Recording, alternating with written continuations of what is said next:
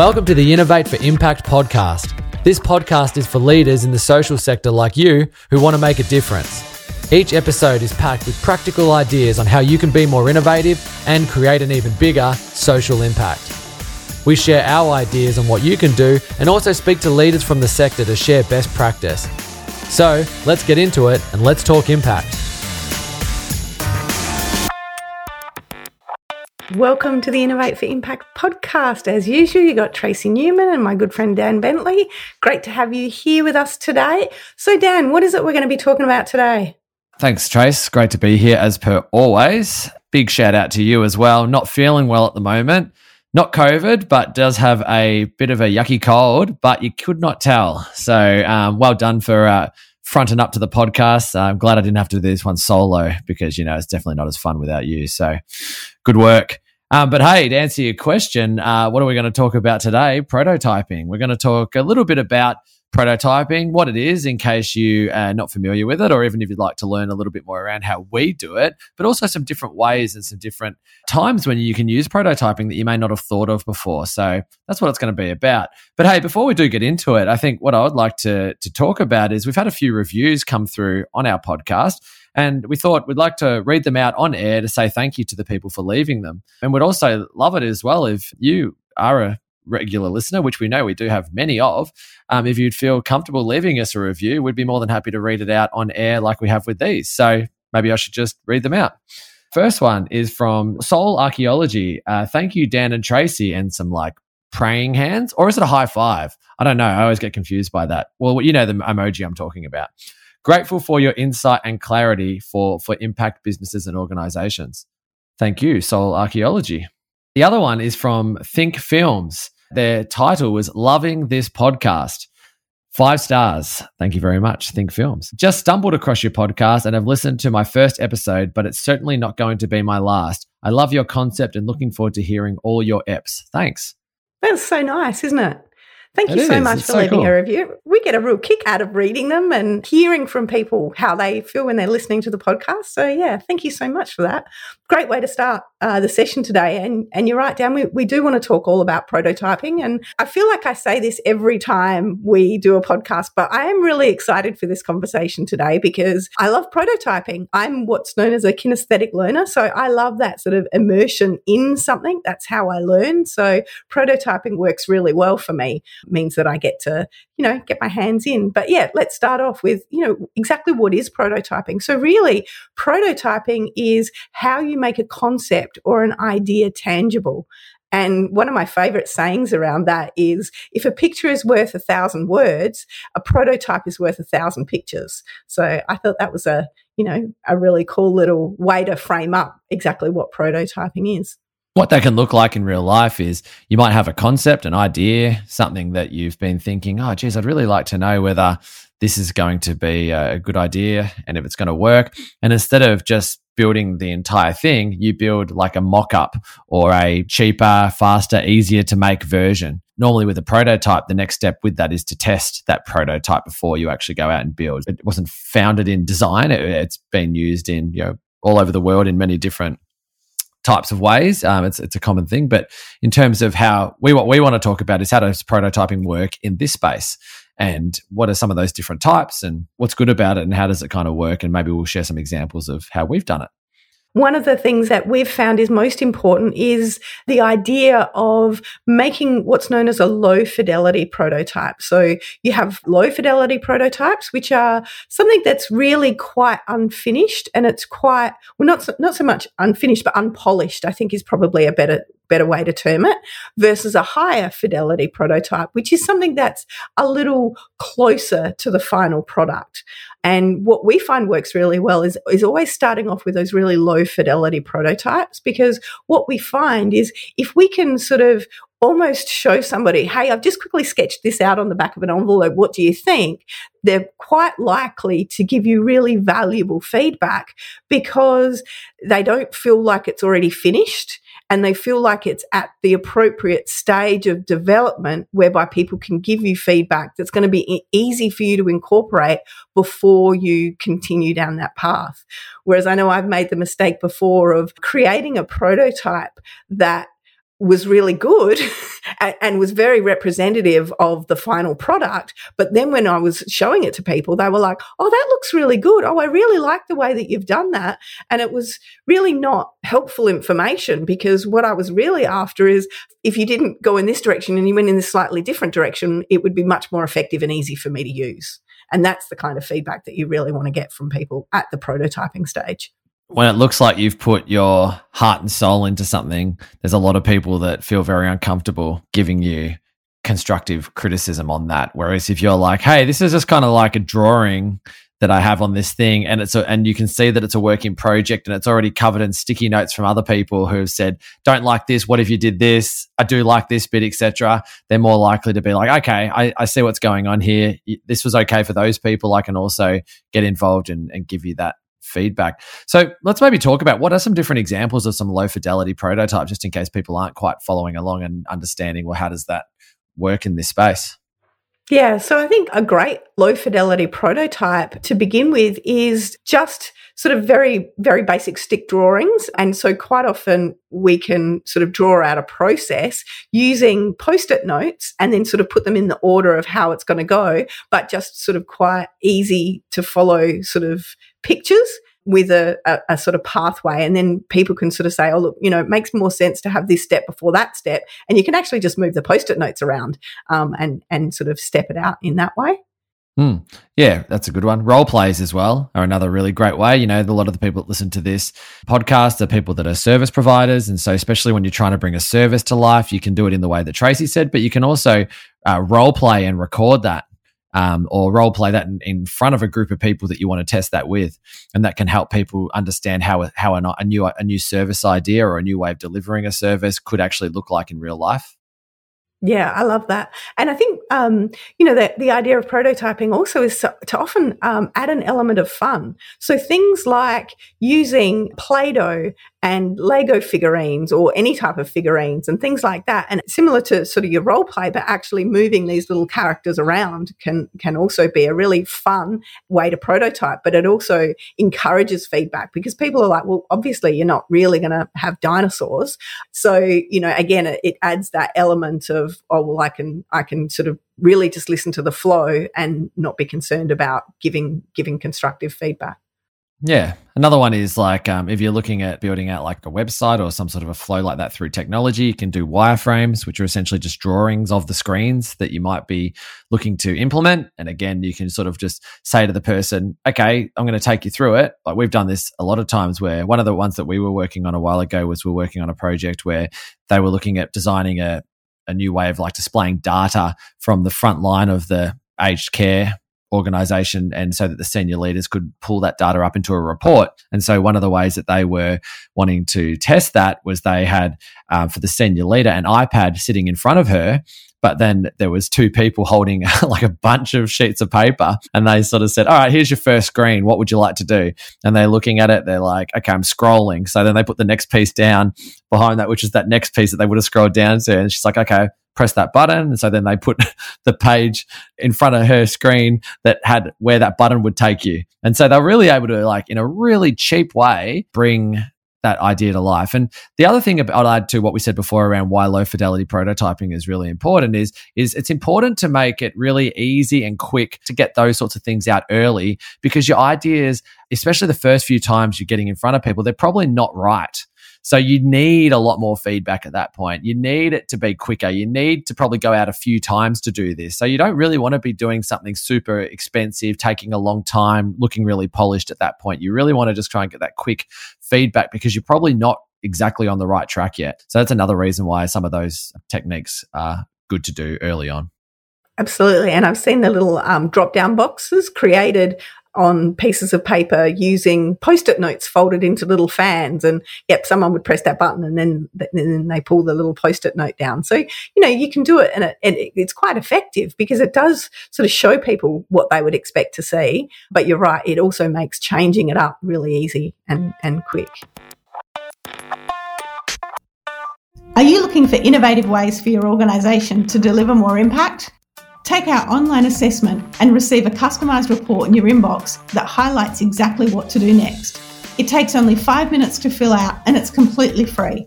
visit impactoconsulting.com.au slash self-assessment. Another one that I have done was I was working uh, with an organization and they wanted to build a new website experience.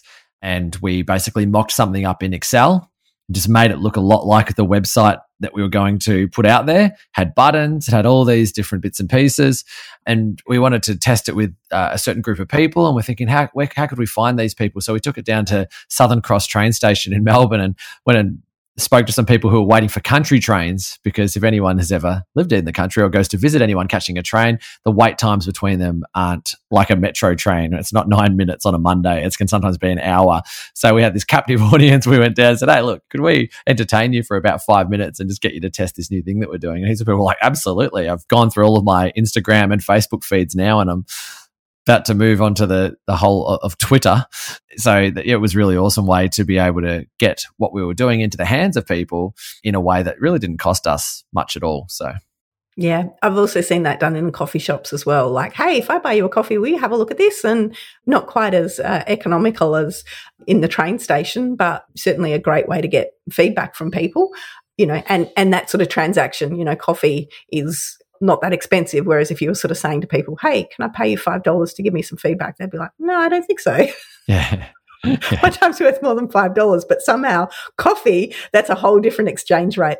So, what about high fidelity prototypes? Let's talk a bit about those. What are they and what are some examples? High fidelity prototypes are similar to what you were talking about dan with the you know if, if it's technology but maybe what it actually looks like is you would you know spend a bit more time and actually rather than you know using a different program you would actually have something that really looks exactly like what the screen's going to look like. So it's a little bit more polished and it's a little bit more developed so it's the same kind of technique, but it's that sort of step up in terms of how it actually looks. But then you've got other ways of prototyping, which is totally different. So, you know, I guess a, an example of a low fidelity prototype of a service might be a role play. And then a higher fidelity prototype might actually be, you know, where you sort of set up a room that looks exactly like what somebody would having that interaction in, um, and and then would actually take them through that and again, it's sort of much more polished and, and it would actually be a much closer representation of the final sort of service that you're looking to offer. I think another higher fidelity is things like pilots, you know, so you might do a pilot because you've already done that sort of original testing and you know what's important to people. And then you might actually, before you, you know, sort of release it broadly, you might run a pilot for a, a set period of time. Yeah. And so essentially, just to add on what Tracy said, it's really about trying to get as close as you possibly can to the real experience without creating the real experience. That's essentially what you're trying to kind of do with a high fidelity prototype compared to a low fidelity. The low fidelity just needs to be a good enough demonstration of, you know, what it could look like, but it doesn't really look or feel like the exact experience, if that makes sense. I'll go back to that example I used before because this might help people understand the difference. So with that train station version that I gave before, that was the same project. If, to give you an understanding of the prototyping steps we took, our first lowest fidelity prototype was a series of drawings. Then we got feedback on that. We produced another series of drawings based off that feedback got more feedback off those, brought people back in and tested them. We then created the version on Excel that we then took to the train station, just sort of got some more feedback around like the usability and like how that would kind of work because now people were actually kind of driving it rather than just looking at it. At it. And then eventually we mocked it up in another program so that it was like literally a website, but it was an internal, we hadn't launched it.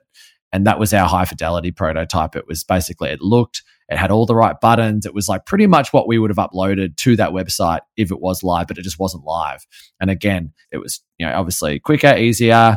Um, we could also change it a lot easier than if it was live, all those sorts of bits and pieces. So that sort of gives you the idea of the, the whole journey there. And once we got the feedback on that, obviously there was less feedback on that final one because we'd gone through all those sort of simple and quick and easy versions first so that that last version was just a few tweaks and then we're able to then put it into operation and, and upload it to the website properly. Yeah, I think the main thing to really think about when you're creating prototypes is what's involved to allow somebody to experience something. So sometimes it's very easy when we're teaching people how to prototype, they go first into, well, let me explain this to you. And that's not quite a prototype. That's an important step and that helps you to create your prototype. But your actual prototype is something that you can give to somebody to allow them to experience it as opposed to uh, explaining what it's going to be to somebody. Yeah, we're sort of crossing over a little bit into testing at the same time, and it's hard not to when you're talking about prototyping because the testing part is why you prototype. So it makes sense. But you do really want to think about like, how do you make this feel as real as possible in terms of the scenario? So, like Tracy just said, you don't want to have to give somebody a 20 minute explanation around what they should do and why this is cool and how you came up with the idea because they're not going to get that in the real world. It's literally like if it's a website and they get an email and it says, Would you like to click here? Like, that's where you start the prototype you get this email. The person goes, "Oh well, I wouldn't even click the button." There's your feedback. Like, good. Okay, would you click that? You know, if not, what? Oh, like, tell me. Like, don't even tell them the instructions. Just go. You just got this email. What happens? Person might just be like, "I'd just read that and okay, yeah, thanks."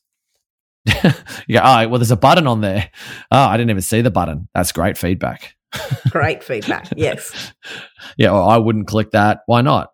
Here's a heap of reasons. This doesn't look real. You know, we got that feedback a lot with that example I used before.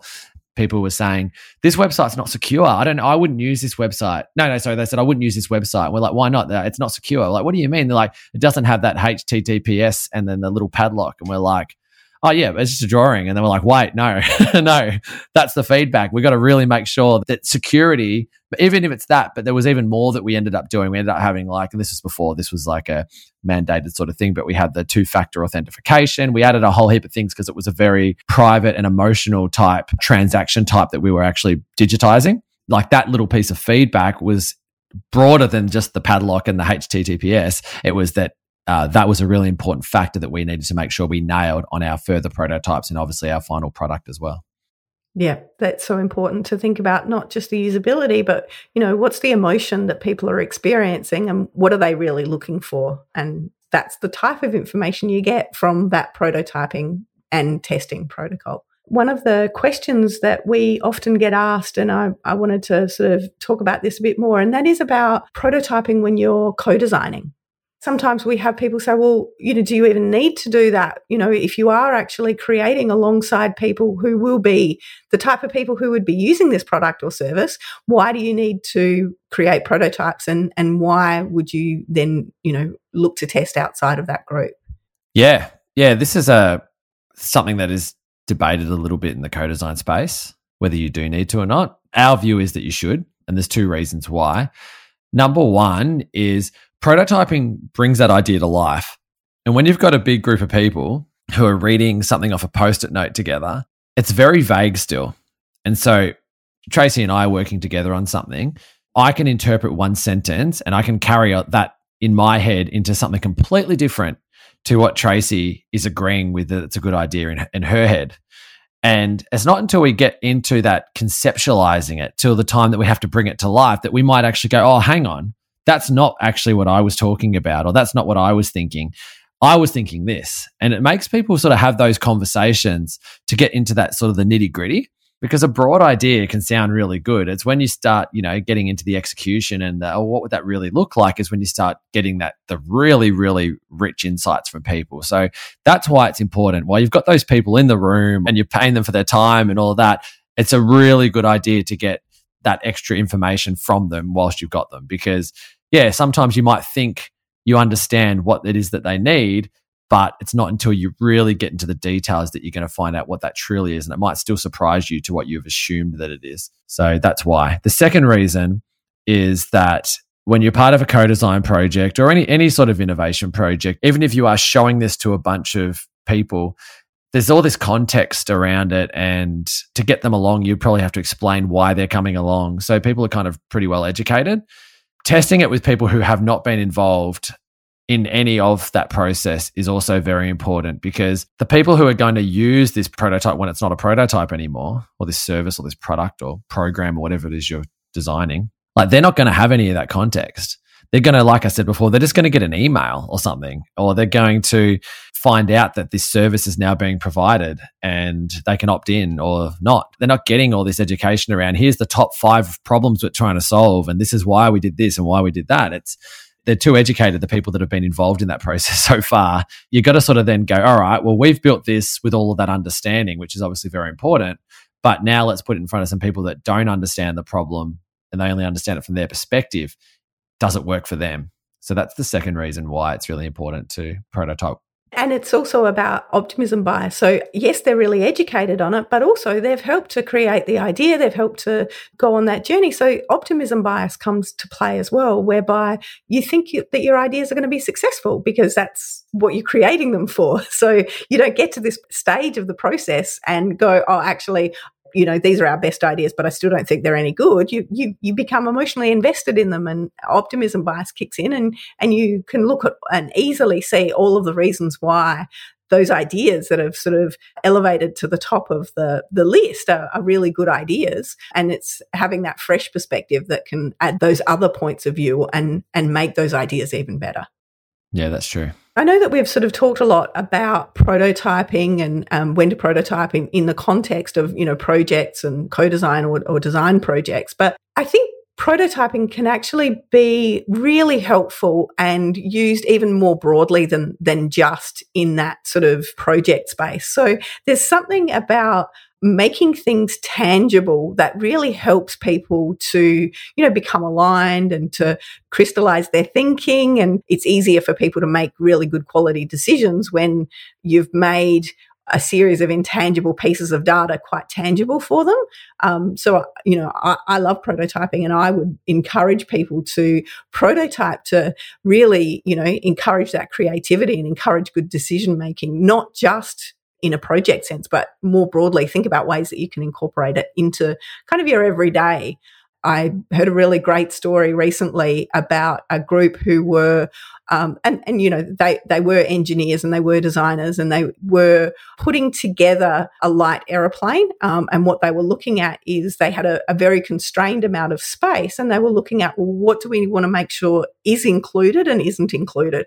And what the project team would do is whenever they were having a meeting, they would tape around the floor and they would all be sitting inside that area, which was the same as the size of the area that they had to work with. And so it was very clear to them when they were making decisions about what would or wouldn't be included, just how much space they were really talking about. Because sometimes, you know, some people are definitely better at it than others, but, you know, making something like a concept of time or space or something like that, it's not as easy to actually picture when you but when you actually create that environment, then it's very easy to to see exactly what it is that you're talking about. Mm, yeah, it's a good example. Yeah, and I think we use it all the time. Like when you're building a house, you know, you go and uh, you, you go to the tile shop and you have a look at all the different samples that are available, and then you take them home and look at them inside your environment. And and essentially, that's that's another version of of prototyping. So how can you include that into you know the ways that you work and think about how you can include that in in your everyday? Mm, I like it. So what we talked about was really, you know, some of the different ways to prototype, some of the different types of prototypes, and then a little bit more about, you know, how important it is and, and ways that that you can use it and bring it into your everyday. And essentially it's all about making your prototyping accessible, bringing it into your everyday and looking for ways to get that feedback from people so that you can incorporate it nice and early uh, in your creation process. Awesome. Thanks for joining us, everyone. And like we said at the start, we would love to see a few more reviews coming through and hear from some of the lovely people that listen to the podcast. So please do feel free to leave a message and we'd love to read them out on some of our next episodes. So thanks for joining us for another one, and we'll see you on the next one. Great. Thanks. Thanks for listening to another episode of the Innovate for Impact podcast. Any links to what we spoke about today will be posted in the show notes. If you'd like to know more about social innovation, visit our website where we have a heap of tools to help you on your way. Visit impactoconsulting.com.au. Thanks for listening. Now go out there and make an impact.